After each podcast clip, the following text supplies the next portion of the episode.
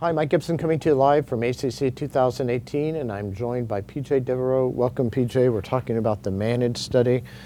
Periprocedural or perisurgical MI is not uncommon and uh, is quite a, quite an issue because those people go on to have poor outcomes over the long haul. You did something very interesting. You randomized those people to dabigatran versus a control arm, and tell us what you found. So in the managed trial, we randomized patients who had suffered myocardial injury after non-cardiac surgery. We randomized 1,754 patients to dabigatran 110 milligrams BID versus placebo. The primary efficacy outcome was a major vascular complication, a composite of vascular death, non-fatal MI, non-hemorrhagic stroke, um, peripheral arterial thrombosis, amputation, and symptomatic VTE.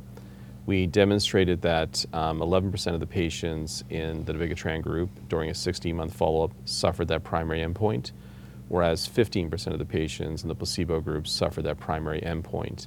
The result was statistically significant p-value 0.012, consistent with a 28% relative risk reduction in major vascular complications with the use of dabigatran during that time period.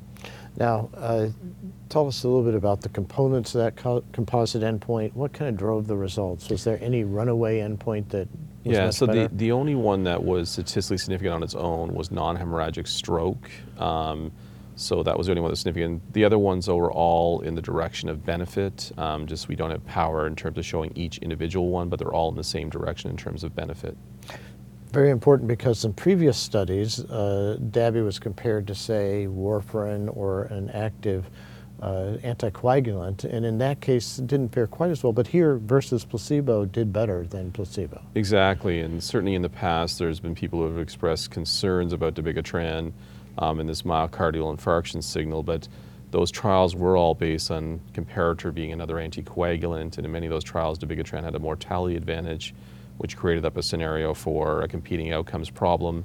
But importantly, in this trial, we compare it head to head with a placebo, we do not see that signal. Myocardial infarction is in the direction of benefit, and we see an overall benefit to major vascular complications in this patient population.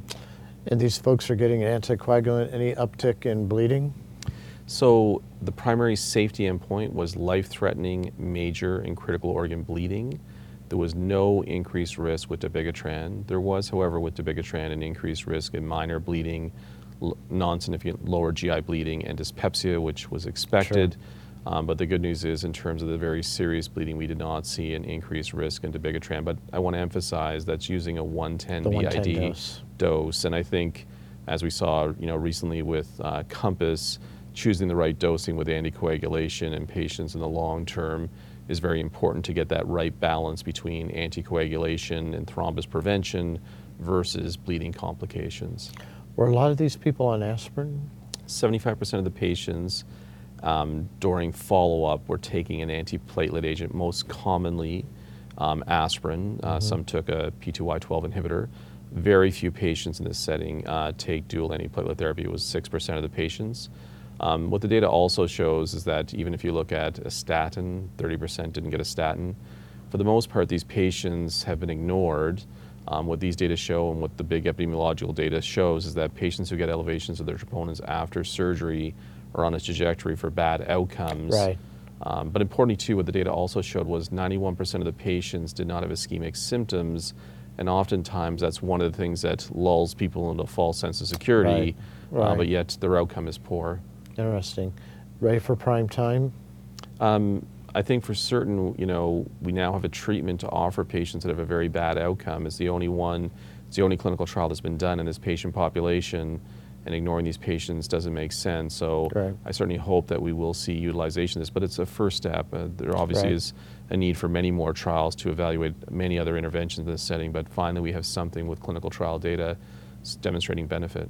PJ, thanks. Great thanks so much. presentation. Thanks for coming, and thanks to all of you for coming here live from ACC 2018.